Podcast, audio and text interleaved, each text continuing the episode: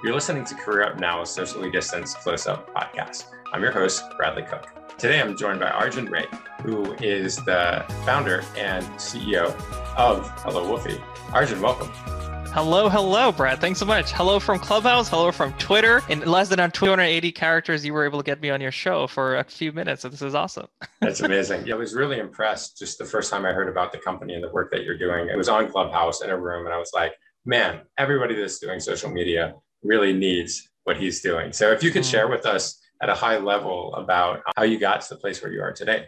Yeah. Well, hello from New York City. So literally how I got here was on a train from New Jersey where I grew up, but I mean more spiritually and more from a professional standpoint, the way I got here was just hustle, hustle, hustle, selling something or the other all the time, coming with ideas, you know, iterating, pivoting, building an MVP. I, I mean, the earliest memory I have of selling something was at age 7 for 25 cents, which was a garland, floral garland after an Indian wedding. If you've ever been to an Indian wedding, you know that there's a lot of flowers to the, you know, you could probably buy like 5 flowers flower shops worth of flower for one wedding. And so I saw these flowers sitting around. I was like, after the wedding, what are we going to do with these? I turned them into Hawaiian necklaces and I started selling them for a quarter. But the only issue, Brad, was that I was selling them for a quarter in a country that doesn't know what a quarter is, which is India outside my grandmother's gate.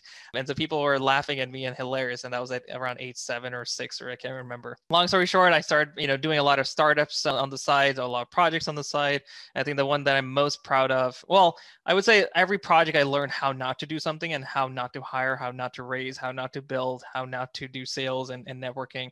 And I think all of it really came together over the last two decades or so, a decade into Hello Woofy, which today our whole motto is supporting other people just like you and me who are the underdogs of the world with smart marketing. So far as five dollars, you know, as low as the price of a cup of coffee, we can automate social blogging and smart speaker marketing for you and and uh, that's kind of how i came here i mean there's so much more details around that but it's been a lot of hustle and and, and just grinding it away all your hustle and grind what advice do you have for young entrepreneurs start yesterday. I mean, what the heck is wrong with you? Start yesterday. Just take a risk. The more you learn how not to do things, the better you're going to be when you really have to be in your prime, essentially, with the business that you and your co founders or you by yourself are going to be building. And what I mean is, don't do the convention. Like, don't go to X school, then Y school, then Z school, and then say, okay, then I'm going to get some corporate experience, and then I'm going to build a startup, you know, build an MVP, then raise capital.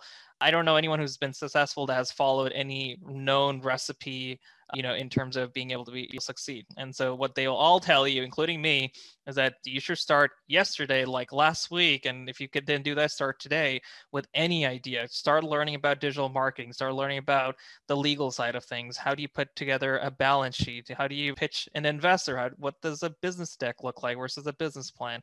If you get started now, even if the venture doesn't go anywhere, and I, you know, I, I wish the very, very best for all the ventures anyone comes up with, but you'll learn very quickly how to be more professional in the game. And it doesn't matter if you're 15 or you're 25 or 35, just start, just get started. And that would be the one thing I'll say is start now and surround yourself with mentors and people who know a lot more than you so that you can kind of, you know, the law of proximity, learn from them and get into their network as well and, and raise capital or find business partners there as well. Fantastic. What great advice. So, what is one value that you hold dear Oh, I love decisiveness, whether it's in a person I'm dating or in a, in a person I'm working with, or just in general, the ability to make a decision on the spot without this huge like drama or this huge, you know, process. Just being decisive is the the most attractive thing I could ever say in, in any specific person. Just know what you want,